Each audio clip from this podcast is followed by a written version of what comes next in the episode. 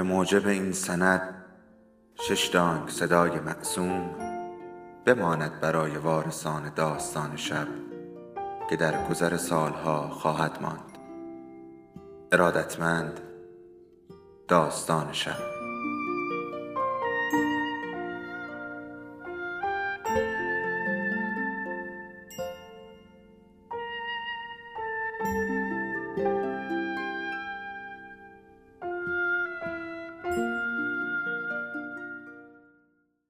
یکی بود یکی نبود.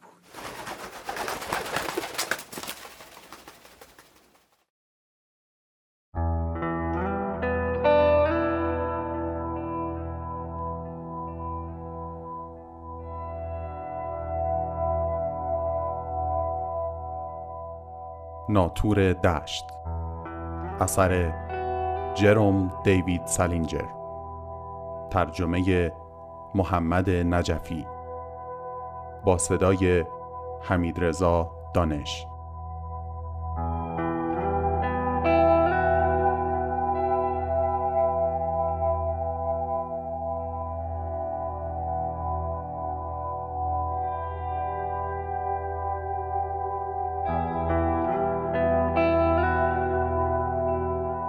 فصل دوازدهم.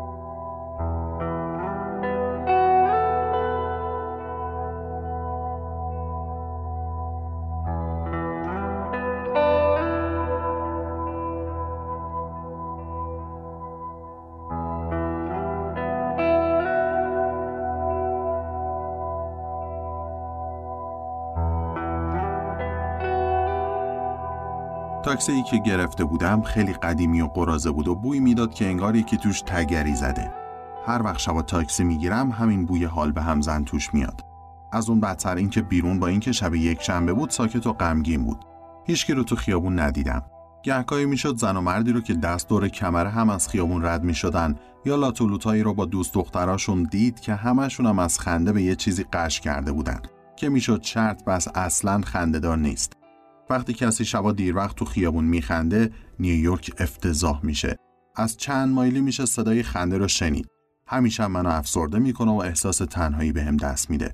هنوز دلم می‌خواست می‌رفتم خونه و یک گپی با فیبی می‌زدم. بعد یه مدت من و راننده تاکسی سر صحبت رو با هم وا کردیم. اسمش هورویتس بود. از راننده قبلی که خیلی سر بود. به حال فکر کردم شاید برنامه اردکا رو بدونه. گفتم هی hey, هورویتس تا حالا از دم دریاچه سنترال پارک رد شدی؟ از دم چی؟ دریاچه، دریاچه کوچیکه. اونجایی که اردکا هستن. آره، چطور؟ اون اردکا رو دیدی که تو شنا می‌کنن تو فصل بهار؟ می‌دونی زمستونا کجا میرن؟ کیا کجا میرن؟ اردکا دیگه، می‌دونی؟ منظورم اینه که کسی با کامیونی چیزی میاد میبردشون یا خودشون پرواز می‌کنن میرن. مثلا به جنوبی جایی. هوربیتس برگشت و یه نگاهی به من انداخت. از اون آدمای بی صبر و طاقت بود ولی بعد آدمی نبود. گفت من از کجا بدونم؟ جواب یه همچین سوال مسخره ای رو از کجا باید بدونم؟ گفتم خب حالا عصبانی نشو. خیلی عصبانی بود. کی عصبانیه؟ کسی عصبانی نیست. دیگه باهاش حرف نزدم. اگه قرار بود اینجور حساس باشه بهتر بود ساکت بشینم. ولی دوباره خودش شروع کرد. برگشت عقب و گفت ماهیا جایی نمیرن. همونجا میمونن. تو دریاچه. گفتم ماهیا این فرق می‌کنه. ماهیا فرق دارن. من اردک رو پرسیدم. هورویتس گفت چه فرقی دارن؟ هیچ فرقی ندارن. هر چی می‌گفت عصبانی می‌شد. تازه برا ماهیا که سختره. تو زمستون و برف و اینا برا ماهیا زندگی سختتر از اردکاست یه خورده مختو کار بنداز پسر جون. یه دقیقه ای چیزی نگفتم. بعدش گفتم خب اونا چی کار می‌کنن؟ ماهیا رو میگم. وقتی آب دریاچه کاملا یخ زده و حتی مردم می‌تونن روش اسکیت بازی کنن ماهیا چی کار می‌کنن؟ هورویتس دوباره برگشت. یعنی چی چی کار می‌کنن؟ سرم داد می‌زد. همون جایی که اصلا میمونن. ولی نمیشه که بیخیال یخ بشن. اصلا نمیشه. هورویتس گفت کی بیخیال یخ شده؟ هیچ کی بیخیالش نشده. همچین هیجان زده شده بود که ترسیدم تاکسی رو بکوبه تو تیر چراغ برقی جایی. همونجا تو یخ زندگی می‌کنن. این طبیعتشونه. تا آخر زمستون به یه حالت یخ می‌زنن و میمونن. جدی پس چی می‌خورن؟ منظورم اینه که اگه کاملا یخ زدن که نمی‌تونن شنا کنن و غذا پیدا کنن. بدن اونا. تو چه مرگته پسر؟ چرا حالید نمیشه؟ بدن اونا مواد غذایی رو جذب می‌کنه. اونم از گیاهای آبی و مواد دیگه ای که تو یخ هستن. منافذ بدنشون رو تمام مدت باز می‌ذارن. این طبیعتشونه. می‌فهمی چی میگم؟ برگشت و یه نگاهی به انداخت.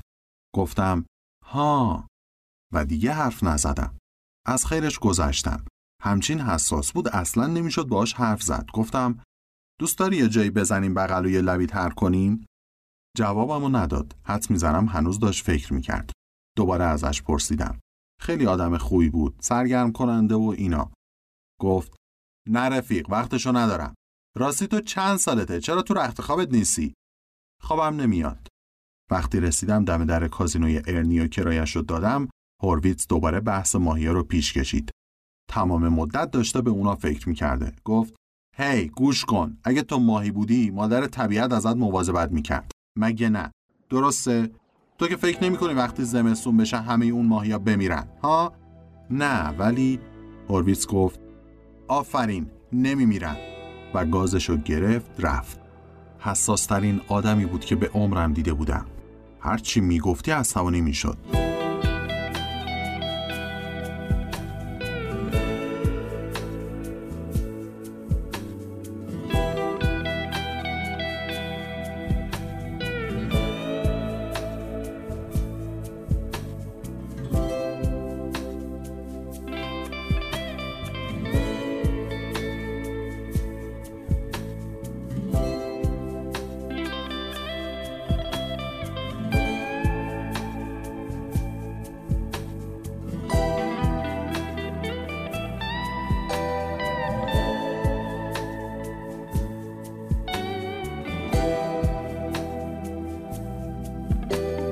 گرچه دیر وقت بود کازینو جای سوزن انداختن نداشت.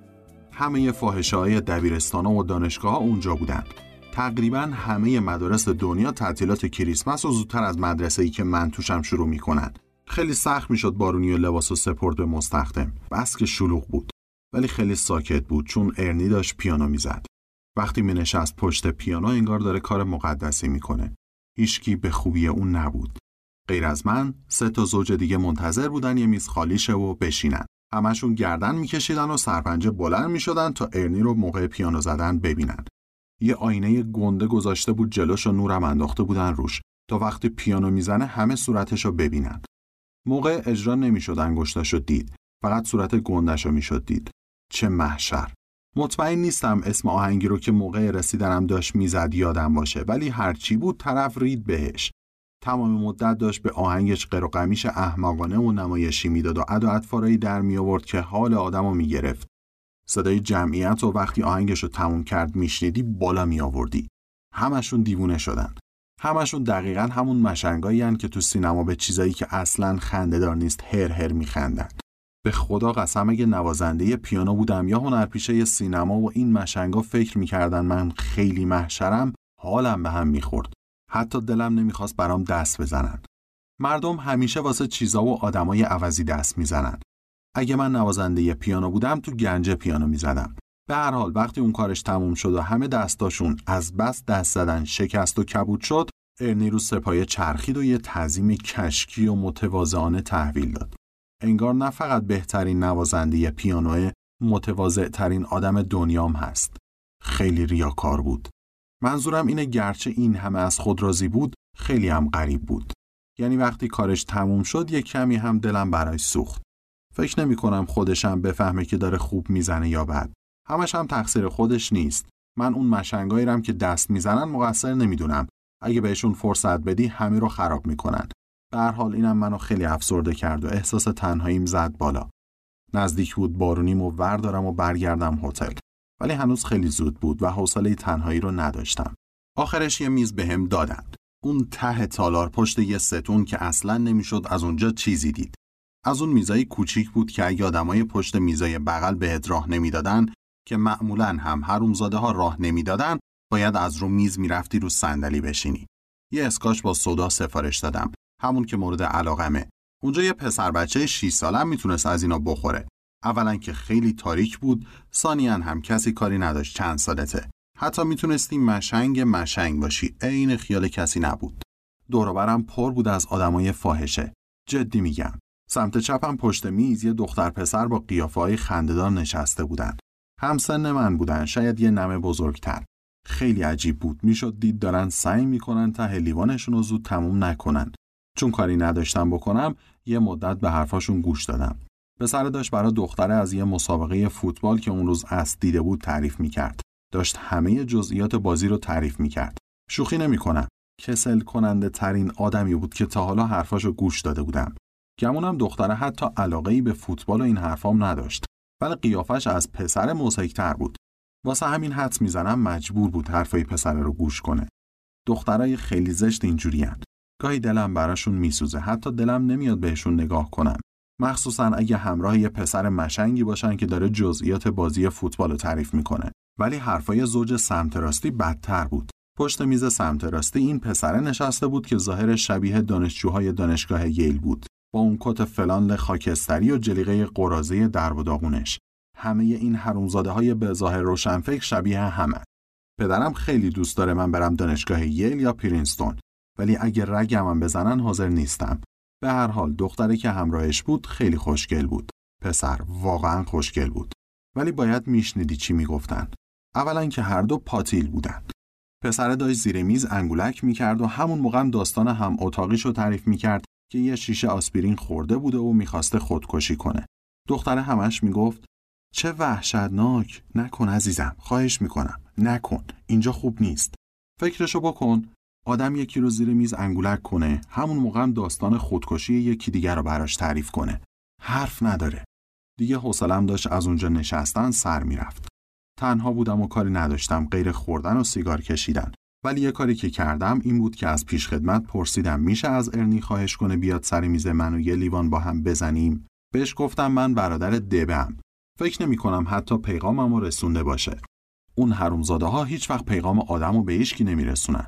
یه دفعه این دختره اومد طرفم و گفت هولدن کالفید. اسمش لیلیان سیمونز بود. یه مدت با برادرم میپرید. سینه های گنده ای داشت. گفتم سلام.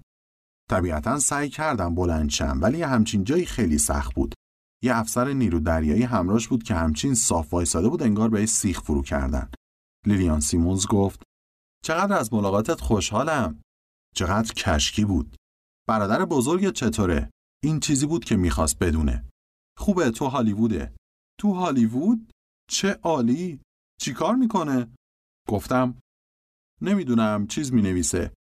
اصلا حال نداشتم حرفشو بزنم. می‌شد گفت دختره فکر می‌کنه مسئله خیلی گنده ایه اینکه برادرم تو هالیووده رو میگم. همه همین فکر رو می‌کنن. بیشتر وقتام اصلا داستاناشو نخوندن. این دیگه کفر مصب و در میاره. لیلیان گفت چه هیجان انگیز. بعد منو به افسر معرفی کرد. اسمش ناخدا سوم بلاب یا یه همچین چیزی بود.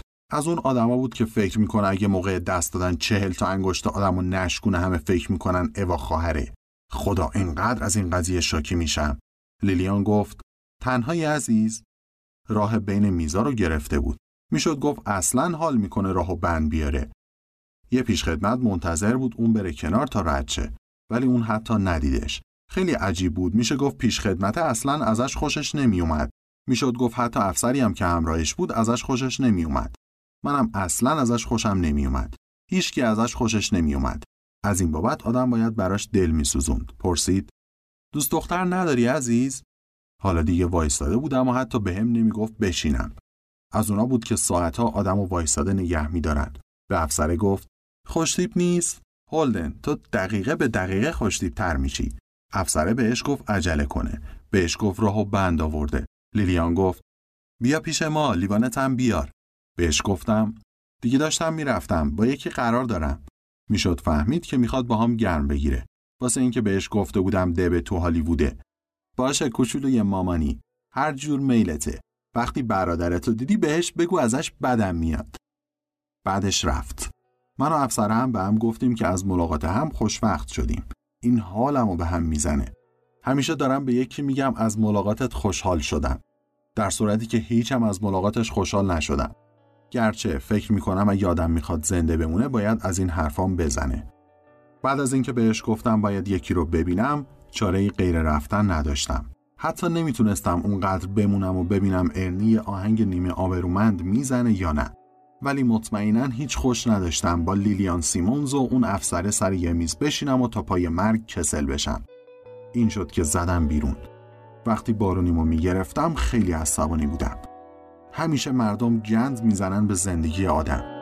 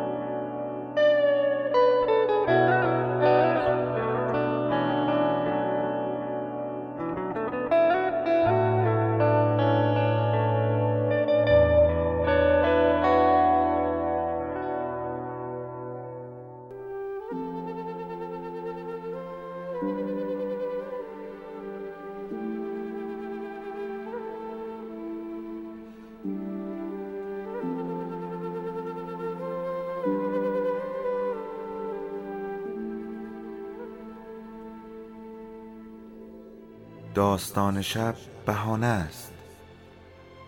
برای با هم بودن دور هم نشستن شنیده شدن.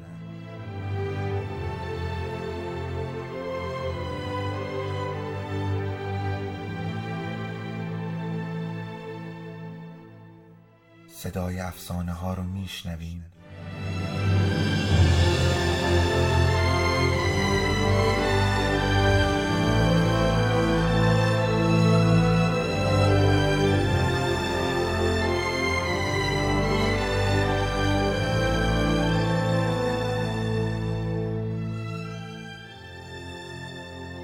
شبتون بخیر.